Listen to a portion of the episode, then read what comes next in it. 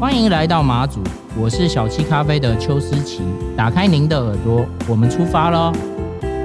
本集节目由台湾地方创生基金会与《续时报》共同制作。各位听众朋友们，大家好，欢迎再次来到我们地方创生的节目。美玲姐好，玉玲好，各位听众朋友大家好。美玲姐今天帮我们找来这一位远从马祖来到这里，好，我们欢迎这个马祖的小七咖啡创办人邱思琪小七。美玲姐好，玉玲姐好。因为我我认识小七是今年九月，我跟美玲姐去马祖这边去体验了一下马祖的这个地方创生哦。然后我在小七的店里面认识了来自马祖各地的年轻伙伴们。那条街叫什么？我们现在就是叫做就是马杆村的原来的夜市。市的一条街是对，原来就是国军进驻的时候，其实那边变成一个夜市，然后是蛮热闹的地方，只是现在没落了。但是我们现在就变成青年返乡之后，可能跟一些伙伴想说共同在进驻这条街。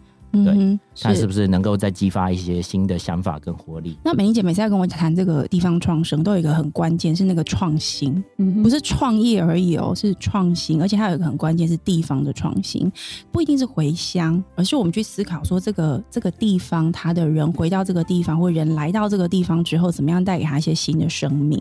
那我觉得我在小七的店里面，虽然很短的只有一个下午哦，但是我觉得我体会还蛮蛮多的，而且第二天早上我们又去小七在市场里面。的这个咖啡铺去喝咖啡，那个感受我觉得蛮不一样的。我想要先请美玲姐跟我们聊一聊你印象中的小七。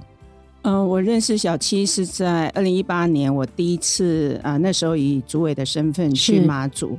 坦白说，我那一次并不是为了地方创生的业务而去的，那时候还是呃，因为我们有一个离岛的基金，嗯，那我们想要知道说，哎，那在地这个整个的建设还有什么样的一个缺乏，而需要说这个基金可以帮忙的，对。那那时候我去的时候就觉得说，哎，我碰到了几个年轻人，因为住的地方啊等等这样，那我就发现马祖的年轻人给我感觉不太一样，哎，嗯，因为那时候他们有一个马祖青年协会已经成立了，然后这一群年轻人啊，呃，因为过去马祖的呃小孩大概都会到台湾来念大学。哦，甚至有的高中就来台湾念，那可能就留下来。嗯、可是这一群年轻人，他们回去了，嗯，回去马祖，那他们想要为自己的故乡做一些事情，嗯、可是他们也必须要在那个呃土地上面去找出一条自己可以生存之路，这样子。嗯、那那时候就告诉我说，哎，有一个年轻人在这个传统市场里面。开了一个咖啡小铺了，对，小铺。然后呢，是手冲咖啡哦，是。哎，我那时候就非常的好奇，就想说，哎，在传统市场里面，怎么可能去做那种让我们觉得应该是高档型的，或者是说应该要环境比较清幽哈，或者悠悠闲。然后我们想象咖啡卖的地方，应该就不是菜市场里面。哎，大家讲他真的是在菜市场里面卖咖啡，没有错。而且而且马祖，因为他们呃那个是早市。很早就开市，嗯、然后很也就差不多十点多也就没有人了，这样，然后大家都去吃早餐，你知道，那就是早餐的那种很很热闹，会有那种什么面啊、热面食啊之类的，他们的早餐啊、呃，这个很多跟台湾都不一样的东西。对对对。当我去看了以后，我就发现说他很有想法，就是一种很创新的思维。嗯。为什么要在那个地点上面？嗯。而且他自己原来也不是学这个东西，不是学咖啡的。可是他很努力的去学习，嗯，然后转换这样子。是。那后来，呃，你知道我很喜欢妈祖哈，我大概一年去好多次。可是我每次去，只要我有到南竿，我一定会去报道的。是。我一定会去喝一杯咖啡。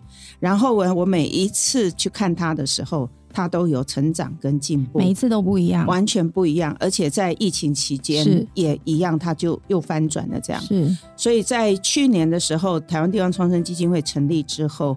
呃，我就希望马祖的青年能不能在台湾这块土地上能够多被看见。嗯，所以我们在 Meet Taipei 的时候，我们请马祖团队来做一个 present。对，整个团队都来了，是那其中就有小七。对，然后之后在这个去年的远见高峰会，嗯，也有一个地方创生的 panel。是，我也请他们要期望说能够有。呃，在地的这一些创业者是，那我认为说，如果是一个离岛的代表，是可能更有效益，所以也跟推荐了小七来。是我看他那一天，就是他一大早就来，然后很认真的在那边听其他的 panel，对，然后跟大家互动。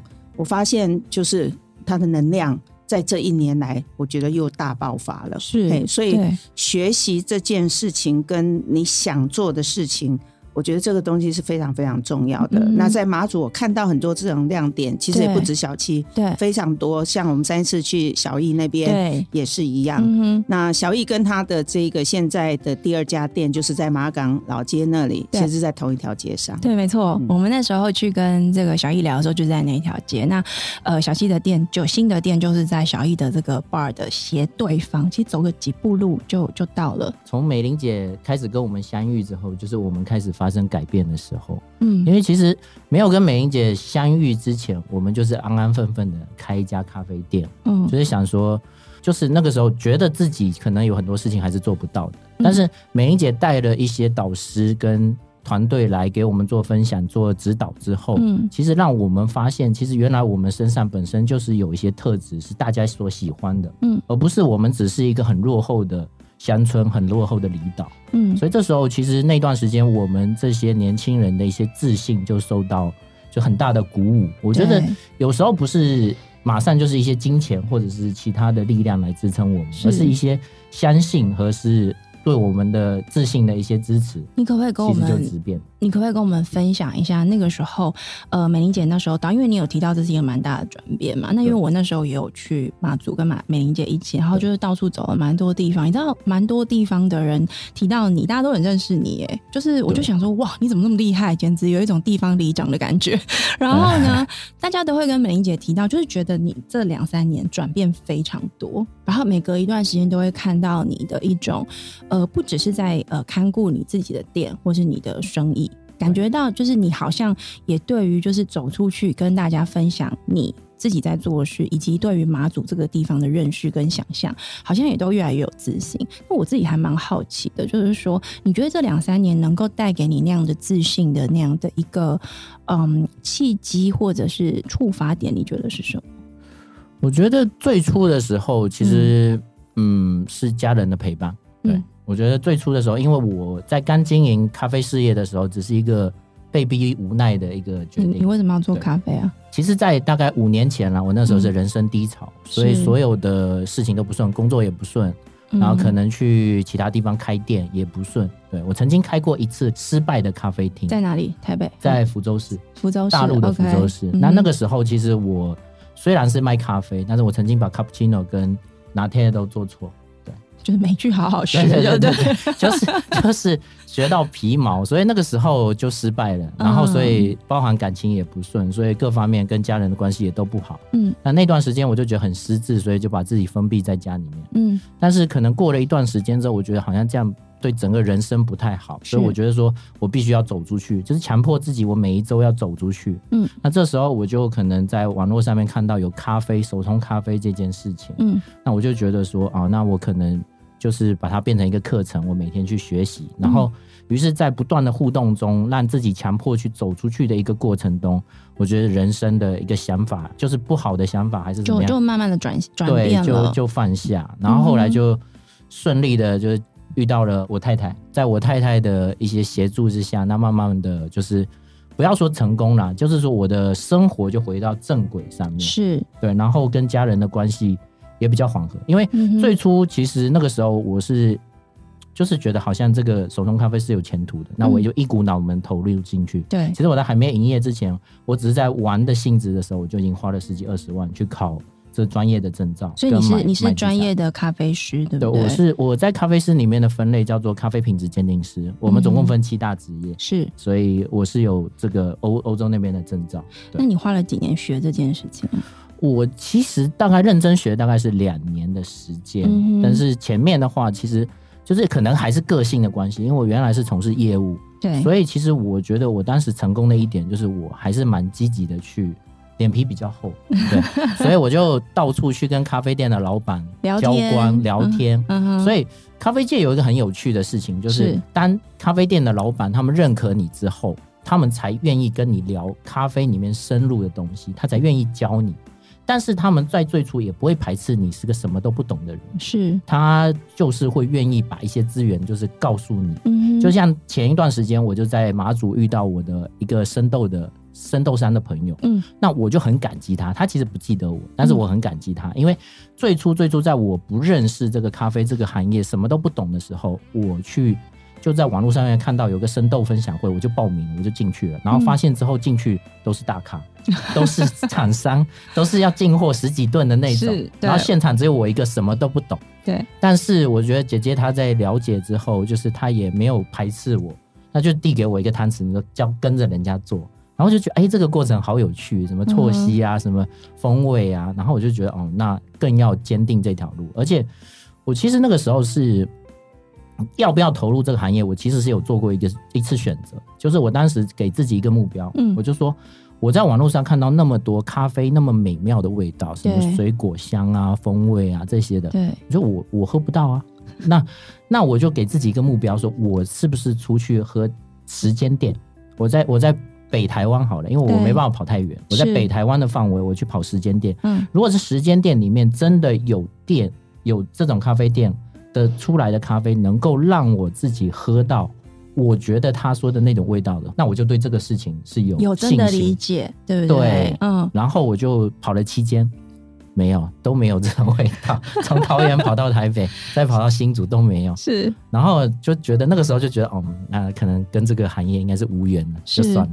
对，然后直到那天偶然经过了台北车站，嗯，对，那边有一家叫 Coffee Street，嗯，对，他进去，他没有跟你啰嗦，它很简单，就是告诉你店内不允许拍照。为什么？第一个，我们咖啡就是它有一个温度，当咖啡出来之后。其实它到放凉就有一个大概一到两分钟的时间，嗯、那它可能在多少温度的时候是最好喝的？嗯，所以老板希望你不要放着时间去拍完美照，而是你要喝到它真正它呈现给你最完美的。咖啡店真正要做的是不是拍照，是喝咖啡？对对对对对对对对对。嗯、而且它一杯给小，可能一级咖啡也才卖一百五十块哦，那真的就是在台北这个地方算很便宜。那一次之后，我真的就哎奇怪，真的喝起来跟果汁一样的味道。然后我就坚定说，哦，这个不是人家写出来那种夸张的小说，是而是这个世界上真的有这种咖啡。所以不是你尝不出来，而是有没有这个味道，也跟这个葱、跟选豆、跟烘豆各个技术是是是，相关的。但你刚刚有提到，就是说你在开店之前就已经投了十几二十万下去这个这个学了嘛，对不对？那创业之后呢，就是刚刚美玲姐有讲，你咖啡店是开在马祖的一个市场里面，有客人吗？最初真的没有，对，所以你是不是都没在算呢？也不是没在算，而是说那个时候就是现在回顾，也是因为我太太的一次，就是我们的一次意外的互动，嗯，就不是真的要开店，OK，就因为我的个性当时就是比较懒散，就是。我做其他工作，然后比如我当时在医疗后送做工作，那没有每天要上班，那我就是个性非常懒散，我就每天没有要出去，然后。然后我的太太又看我在每天在冲咖啡，她就很生气，就觉得这个人怎么怎么回事，就每天躺在家里。因为我们医疗后送工作没有每天要出动。是。然后当时呢，就是最初的时候又很浪漫，对觉得说，哎，我既然从事了咖啡师这个职业，就还没有变咖啡师之前，就觉得自己是咖啡师，因为就觉得做个咖啡师很靓丽、很光鲜，这样的很漂亮，嗯，那种形象很好。所以为了符合我的形象，我就买了一只手冲壶，对，六千八，对。然后买完之后，就是回到现实，美梦就开始醒了。然后就想说，哎、欸，等下跟我太太要怎么讲？然后我当时就抓了一个他，我觉得他可以接受的心理价位两千八，然后我就告诉他，然后他当下是觉得还好，就两千八了，他可以接受了，在他预算内。然后但是因为要保固嘛，所以我就把发票保留。所以结果过了半年之后，他在整理卫生的时候，对，就被发现了。然后他一气之下就觉得我乱花钱，对，就把我跟那个手冲壶还有咖啡机这些给西一起赶出去。对，然后租了一个最便宜的摊位，就是一千二。所以很多人问我们说，为什么选市场？对，我通通回答就是没有为什么，因为最便宜，而且因为是老婆把你赶出去，说请你带着这贵桑桑的东西去做生意，把这笔债还完给我，你爱怎么开怎么开。所以他他没有太多的想法，所以这就是一次意外。那是哪一年？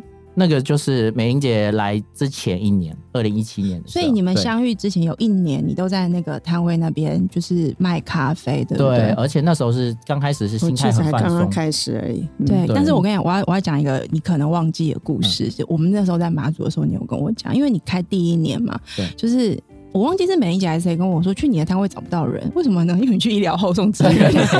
对，这个我一定要特别说，因为马祖它人口稀少，但它又有非常多的这个公共需求，所以谁来做这个事情呢？就在地人啊，所以他们每个人都会好多的这个技术哦。就是你可不可以讲一下医疗后送这件事情大概要做什么事情？医疗后送的话，我在其中的话，我是主要是负责联络。嗯哼，我觉得这是一个很很关键的枢纽，就是我我比较特殊的职业，就是我要二十四小时待命，嗯，所以我身上有一个公务机，那这公务机我连洗澡都要交给我老婆保管，所以我没有人身自由，对，就是就是晚上的话睡觉都不敢。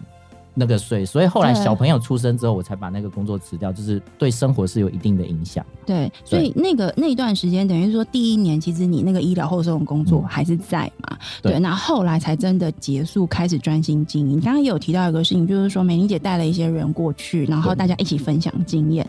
你觉得有哪一个部分是会决定你说好？那你要重新去思考你的这个咖啡事业要怎么经营？因为我稍微跟大家提示一下，如果你不太熟小七咖啡的话，他们除了这个在地的店。还有就是在市场里面的这个很漂亮的这个摊位之外，还有他们的咖啡真的很好喝。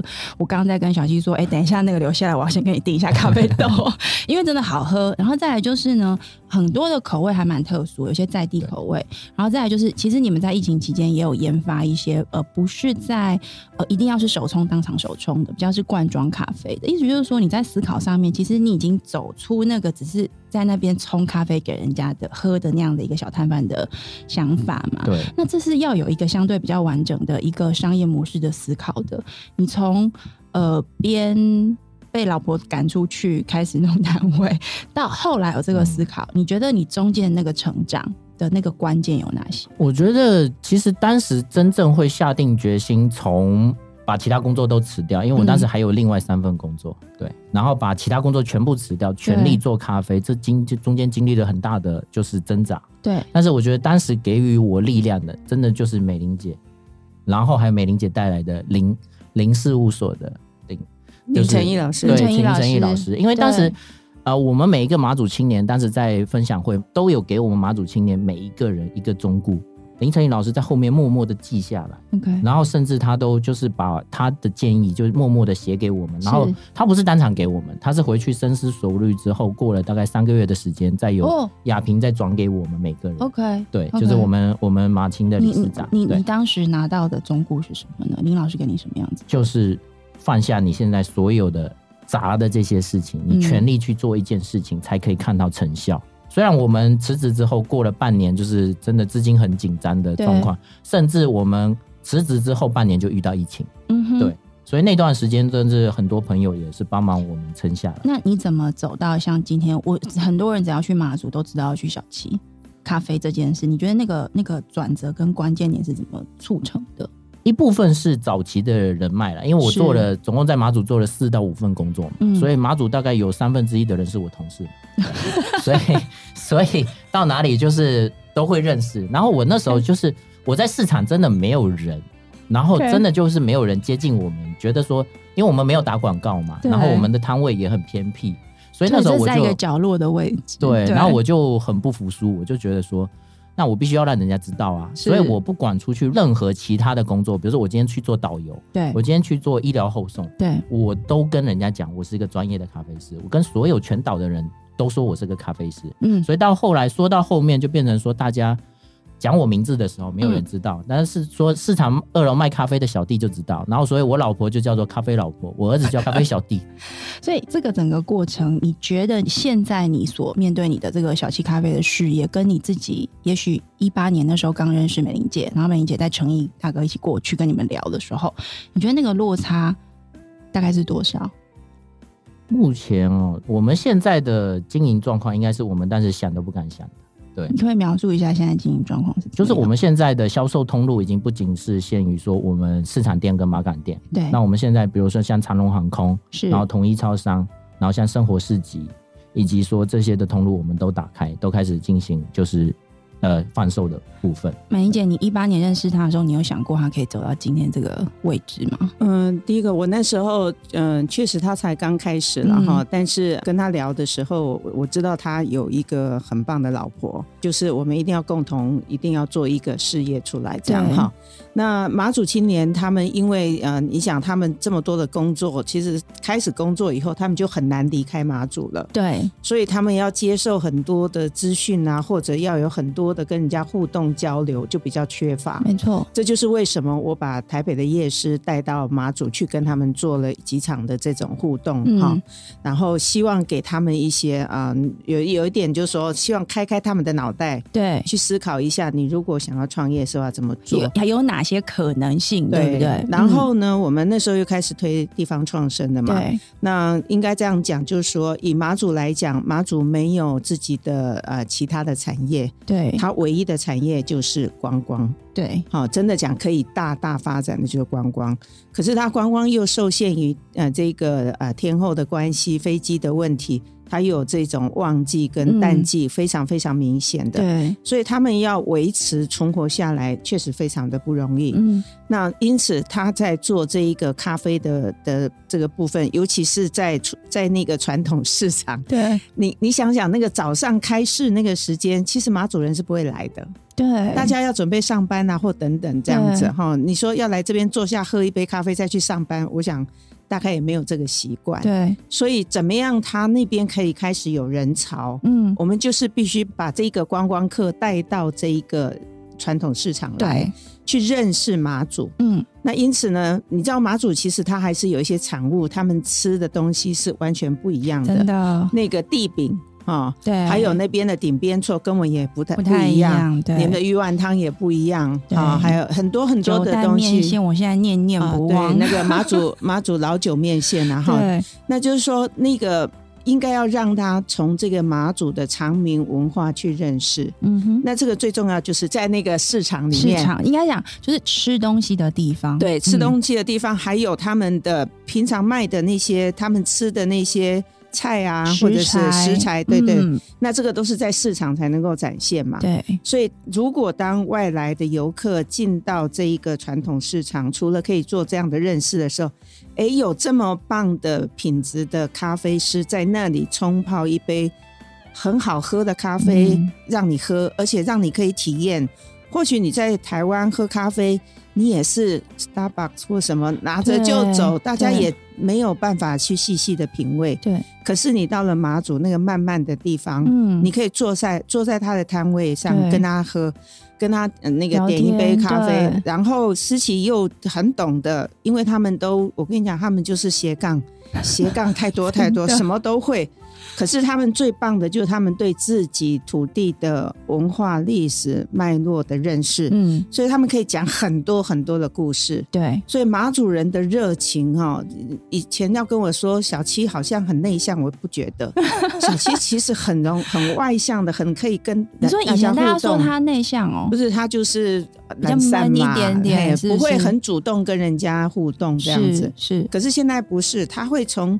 他冲咖啡，然后他为什么有那个呃摊子？对，然后再告诉你，你如果今天来马祖，你还有哪里没有玩过？你可以去哪里？对，他就变成一个。呃，借问站了，对，对对对，嘿，那他了解了整个的这一个马祖的大大小小的事情。嗯、你看，他们不是同学，就是同学的爸爸妈妈什么，对，不然就是同事这样子。对，其实这个网络网络很紧，非常非常紧这样子。嗯嗯、嘿，所以呃，我认为小七也就是因为这样子，经过跟人家的多的互动，从互动中。他也成长了很多，对，然后也从中间知道自己还需要什么，对，我觉得这一点是对年轻人最看好的。OK，因为如果你满足于你现在的东西，你说反正我这样子可以了，对，我也有营收了，对，那我生活也也也没再骂我了，对对，没有 不会再被赶出去了，那可能你也就停滞了。对，可是年轻就是要进步，嗯，所以当他发现我还有什么需求，还有什么我不足的地方，能够再继续的努力。那当然，我们觉得返乡最重要的还是家庭的问题。对，我觉得你们家整个家族就是一起在做这个咖啡事业。刚刚美玲姐有提到，就是它是一个回家，但是他不是只是回去，好像就是因为好像呃没有其他的可能性，所以回来落地在那里不知道干嘛。不是，我觉得那个整个情境是呃从自己的家出发。然后在这里面找到一个新的可能，然后去共同开创那个可。因为我记得第二天我们早上去你的这个市场里面的摊位的时候，一开始是你妈妈在顾摊位，对，然后就很认真的开始跟我们介绍说哪些新的口味啊，然后还叫你说要拿什么新的口味出来给我们喝这样子。然后妈妈其实，在你跟我们聊的时候，我发现她也在跟其他的客人在聊讨论。对，互动，然后提供一些口味跟他们讨论，说那他们需要什么样的咖啡？我觉得那个就是一整个家子，包含你儿子来跟我们报电话了，就是你知道，全家都是都是一个呃共同在呃经营事业的那个感受。那你觉得下一步？因为美玲姐刚刚有提到了。呃，你跟美玲认识之后，你觉得他打开的是一个新的可能，让你想到一种新的可能嘛？但你现在的可能其实也已经很不一样了，已经是很多人都在台湾做也想不到的可能。比如说你进刚刚讲的一些大通路，还有我知道你现在在马祖的这个 Seven Eleven 也可以买到你们的产品，对不对？你直接就把那个东西送过去那里了。那你知道一进 Seven 的通路，你在马祖只要有一些好的反应，就有机会也到这个 Seven Eleven 其他的店嘛？你自己想象下一步的可能是什么？在我们的角色定位上，已经开始完全的转变。就是以前我们是受大家的帮助、大家的教导。那目前，因为我们已经进展到一些新的通路，嗯，比如说我们目前进那个大型的通路，对，然后进行销售，还有说我们开始申请法国的永续旅行标章。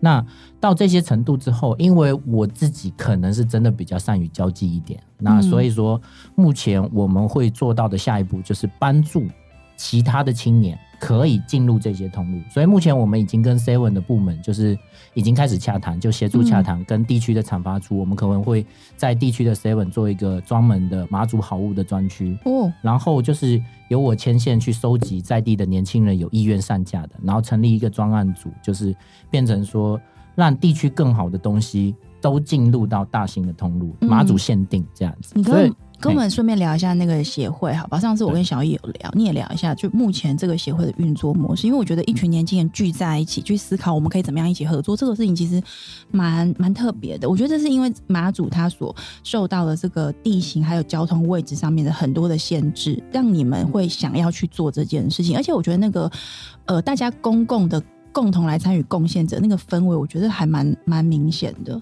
对，像我现在一些，比如说要把我的资源一起分享给大家的一些想法，其实也是从协会当中的生活，但是一起这样子延伸出来的。嗯、就是因为我们协会成立最初的时候，嗯，那其实就是呃一些理念，就是说，因为马祖年轻人首先就很少，然后他回来之后生存条件其实没有大家想象那么好，嗯，你你其实不是那么容易马上能适应。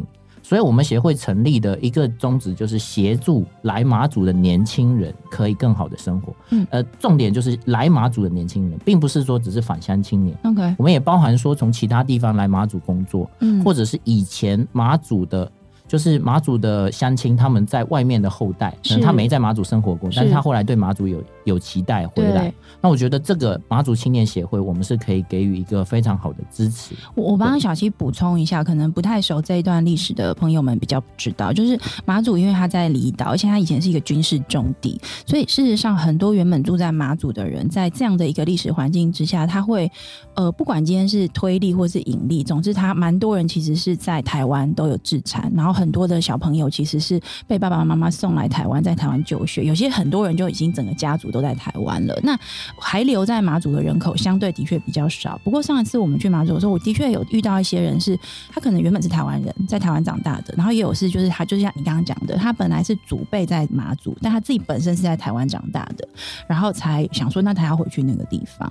那我我觉得这件事情蛮蛮有趣的，是说马祖因为他现在在军，因为我们现在军事上面这个地方它的这个封锁性没有。那么高了嘛？所以它是一个偏观光这样的一个形式，可是它又还没有进步到说我们都 OK 了。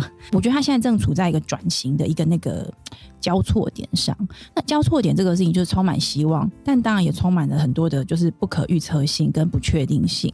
那我觉得大家共同聚在一起去寻找机会，这个事情的可贵，在这个时候就很重要。因为如果像有一些地方有类似的历史的，有些地方它可能没有这样的契机，大家一起在地人聚在一起，它最后的状况就是很多外地的这种大的财团，它进去用很大型开发的方式，把一个地方变成迪士尼。我我只用一个迪士尼来举例的，就是你你会看不出它的这个特殊性。但我觉得马祖的在地青年似乎在这个事情上面会有一些蛮蛮多自己的想法，对不对？呃，其实，在这个想法上面，我们是首先的。任务就是保存文化，因为我们现在会观察到，就是马祖的人口已经全面老化了。对，然后下面又都是小朋友。那其实几个人啊？现在人口大概多少？总总人口就是比如说四乡五岛加起来，然后再加那一百多只鸟，再加那两百多只鹿，总共一凑足一万三，对，很少，刚刚好一万三。OK，所以其实你们的内需市场，就这个离岛本身的内需市场，其实也少了非常多吧？那个冲击应该蛮大的。对，而且因为就是缺少就是青壮年，然后就变成说文化断档。就是很多以前的老的手艺，到了这个年龄层，没有人接手，然后就没有了。嗯、所以我们现在青年协会也是在做这个文化保存的一个工作。例例如会做哪些事情？比如说，像我们会举办很多的活动，比如说教大家，嗯、比如说讲马祖话.因为语言很容易就消失了。对，然后。你就算说我们现在国小有开课，但是因为它一周只有一堂课，其实没有日常在运用。对、嗯，所以我们在重视这一块，然后而且我们在把我们各行各业的一个影响力发散出去。比如说像我自己的店叫 Leo Coffee，就是叫做马祖话利哦利哦来哦来哦。我们的想法就是说。把这个含义让游客发现，然后再进而产生足够的影响力，让大家重视这个母语保存的这个、嗯、这个状态。还有说，我们比如说会教大家做在地的风灯啊，嗯、在地的一些民俗的这些文化这样子。然后还有说，比如说我们会教游客或者是有兴趣的人去下海捡螺。美玲姐当时有去那个。就是我在东局的那个潮间带，对，去挖那些贝壳。Okay, 对，然后我们在教导大家说，哎、欸，这个可以吃的，这个不能吃的，是这个这个是人家家的，不要挖。我我知道马祖人 穷到都只能吃海鲜啊，这我我有记得，就是没有菜找不到菜吃，但是海鲜真的很丰盛。那你在马祖接下来的一些规划，比如说你有提到，就是说你会带着大家一起进这些大型的通路嘛，然后开始一起在至少在马祖的这个 Seven Eleven 先弄一个这个马祖在地的一个专柜。这样子，那再下一步呢？你们会有什么样子的期望或期待，或是一些规划的想法？因为我觉得从你们的思考出发，比起台湾找一堆人进去跟你们说，哎、欸，应该要这样做，应该要那样做，似乎由你们来发展的那个那个契机的思考，会更符合在地的一些想象。是因为这其实是现在我们也在关注的议题。嗯，就是其实前一段时间，我觉得过去两年，因为马祖来客数的增加，其实大家就被冲击的。嗯，没有时间去思考，所以那个时间就是大家就是一直有多少客人我们就接多少客人，就生意很好，也不一定是一件完全最好的事情，对，不要回头思考。所以我们现在变成说，我们更关注到的就是一个永续发展。我们就是可能会变成整个转型，因为你一个岛如果无限制的接待客人，会把整个岛的资源完全消耗掉，而且它的特色就失去了。因为你就变成可能有可能，比如说像现在台湾本岛的夜市一样，就变成全部都同质化了。没错，我每次去每个夜市，我想说，哎，这是哪一个？因为里面的摊位都长得一模一样。因为受的冲击太多，所以我们目前会在我们自己能够做到的范围内，去有效的保护在地的特色。怎么保护啊？因为我觉得这事情有点矛盾的，一方面又要做生意，想要客人很多啊，一方面又觉得说，哎，你们不要太来太多，这个中间怎么拿捏？呃，我们现在有在做一些就是小的尝试，比如说我们现在先挖掘我们淡季，比如冬季的一些特色，比如说风啊这些的，把一些比如说它。本身就是希望是低价的团体，对，它经由这些特色或者一些补助，它转到淡季去，OK，就保证我淡季也有客人，对对，对。然后我旺季的话，那他就是一些喜欢慢慢的过去的客人，他可以过去体验我们马祖，然后这个时间我们也可以把服务做好，而不是每天都是打电话跟客人讲，啊，我们接不了。然后还是那个，对，就是这个是一个大的问题。我觉得如果再这样过度消耗下去，包含所有的，包含环境啊，包含你的人，因为很多人受不了这个压力，也许他又离开这个岛了。那变成我们这个观光客太多的压力，对对对，还有说就是你的整个环境的嘈杂的这种的感觉，嗯、就是会造成说可能没有办法继续往更高层次发展。嗯，就是其实我们马祖其实完全可以把它打造成一个更高品质、更高就是有有一个更好的流程的一个。所以你们在做的事情，除了大家各自在专注做自己的产品的研发跟销售之外，也在想马祖要怎么被当成一个产品。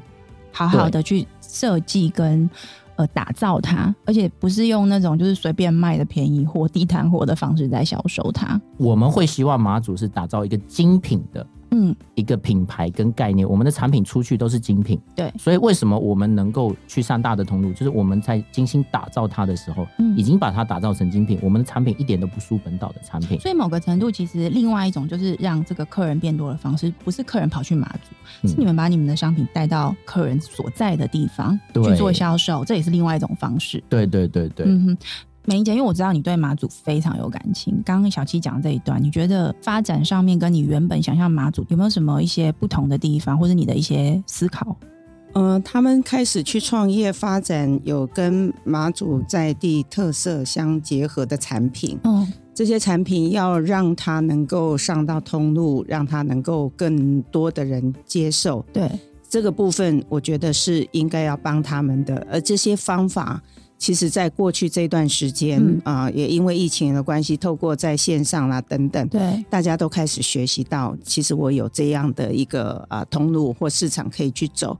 这一点我其实不担心，因为我觉得他们都是网络原生代，他们很容易就学会了这些。嗯哼。那接下来，其实我们在地方创生，我会比较关心的就是我们在希望人能够留乡，而且能够有好的安居乐业的这一个环境的时候，对。如果以马祖四乡舞蹈，它真的它也没有很很好的农业、工业、商业的情况之下。他想要去发展观光，他必须要有一个永续的概念存在。嗯，也就是说，这一个不管是观光，或者是说你来这边做马祖的生活体验，对，这必须要可持续性的，而且可以永久的下去。嗯，如果今天我们只是追求短期的利益，对，然后大家就是呃争相这个竞争价格，然后用低价的方式，对，那样子的去消耗这边的。美好的事物，包含整体的生态环境等等，我觉得那会得不偿失。嗯，你以后要重新再回来，你要花很多，可能了。对，但是要不然你就要花很多很多的精神，对不对？对。那为什么不现在我们就有这样的一个意识存在？嗯，嗯，我们希望我们要做的就是一个永续的对观光或者有有责任的旅行这样的一个概念。这样，嗯，那我非常的佩服这一群年轻人，就是。嗯他们很有想法，而且他们真的并没有离开马祖这一块土地，对，整个思维都还是跟这个土地连接在一起，对，所以文化、历史还有整个生态的环境是他们的重中之重。嗯，那现在他们透过协会的凝结的关系，其实他们就是寻求一个共好。大家就是一个团结，这样子来打造，让马祖更好。马祖能不能更有这一个能见度？这样子，对。对，那马祖也让我看到一个是比较特殊的，就是公司部门。非常合作，彼此没有什么间隙或者对，就是，而且我觉得他，我那时候去，我感受到就是，呃，像我们跟这个呃公所啊的人，然后就是大家彼此都好熟，而且都会说，哎、欸，其实就他是我的同学，还是我的表哥的什么，这样，就是你刚刚讲那个网络非常非常接近，网络非常的那个绵密以外，嗯，就是他们都知道我们只有一个目标，就是要让马祖更好，嗯，嘿，然后大家就非常非常努力。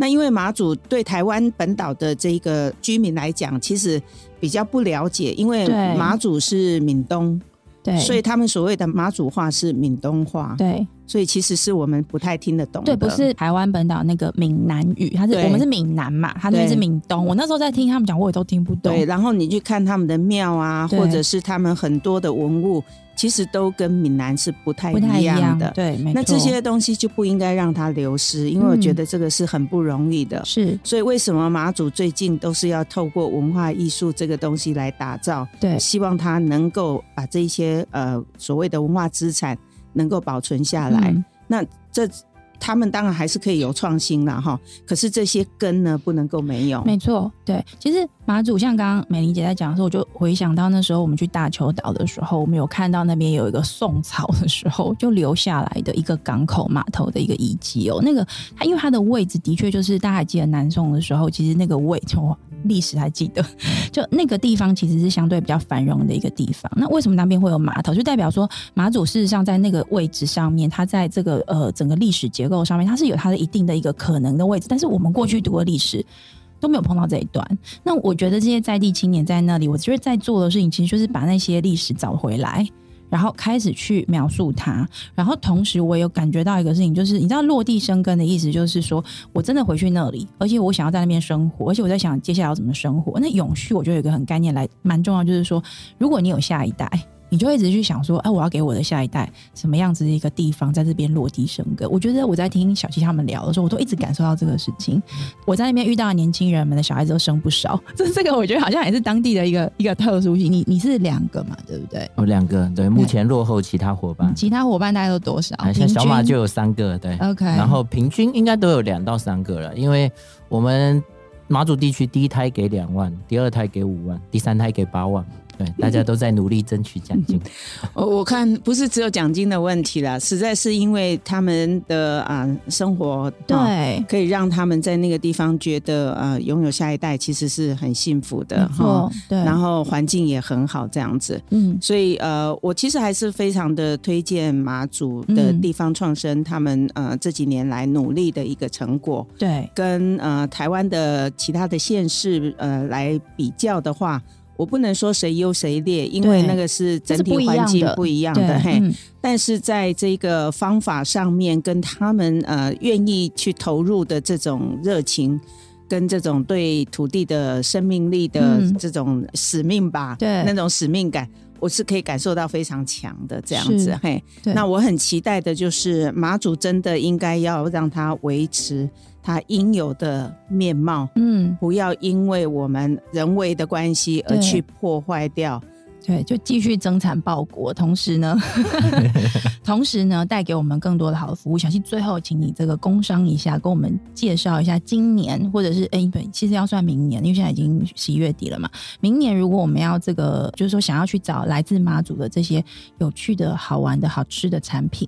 可能有哪些东西是我们可以去搜寻的？我们到时候也把它放在节目的这个相关的宣传的文案上，让大家有机会可以去认识你。那我们自己的行业是做就是马祖酒的咖啡。那像我们，然后我们就有套装产品，就是我们像我们陈伟哥的那个酒系列的巧克力。对，然后。还有像我们自己伙伴龙福那边的那个蓝眼泪的葡萄酒.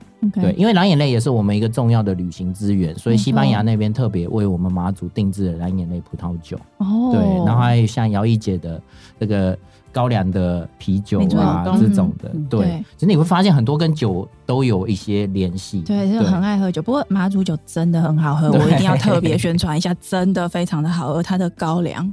完全的，我只能说，如果你这辈子爱喝酒，你没有品尝过马祖的高粱，你真的。会遗憾啊，对，我只能这么说。我们制作人瞪大眼睛看着我，这样子。好，那谢谢这个美玲姐跟小七哦，今天在呃短短时间里面跟我们分享了一些马祖的故事，特别是人的故事。呃，明年呢，就是请你们的协会青年们，如果还有机会，可以来到我们的节目里面，再跟我们多分享一点马祖的故事。它小小的一个离岛，可是它的故事跟它的丰富性，真的超乎我们的想象。我们今年有拿下那个文化部的社造奖。对，我们协会，恭喜恭喜 恭喜！好，谢谢小七，谢谢美玲姐今天来到我们的节目，谢谢你们。今天是我们的今年的节目的最后一集哦，那很谢谢大家陪我们一起在这个地方创生的这个主题上面遨游，希望大家能够继续支持我们的节目，我们明年的节目会有更多的发展，也期待大家的收听。是台湾地方创生基金会也非常的感谢所有关心地方创生的伙伴跟朋友们。过去这一年，我知道大家啊都很辛苦，可是啊、我也觉得大家都很勇敢的撑下来了，而且也有很好的一个成果。所以，我们除了给大家鼓掌以外，也对大家有很大的一个期许。那我们希望透过地方创生的这样的一个 podcast 呢，能够把这个经验分享给大家。这样的一个节目啊，我们受到了很大的回馈，也很多朋友的支持，都希望说它能够继续下去。所以我们很开心的是，明年我们会用崭新的面貌来跟大家见面。如果你喜欢我们的内容，可以在 Apple Podcast 上面给我们五星评价，并在各大平台按下追踪。也欢迎在 Instagram 上面搜寻 Sunrise Medium Podcast，追踪更多关于我们节目更新的消息。谢谢大家，新年快乐，拜拜，明年再见喽。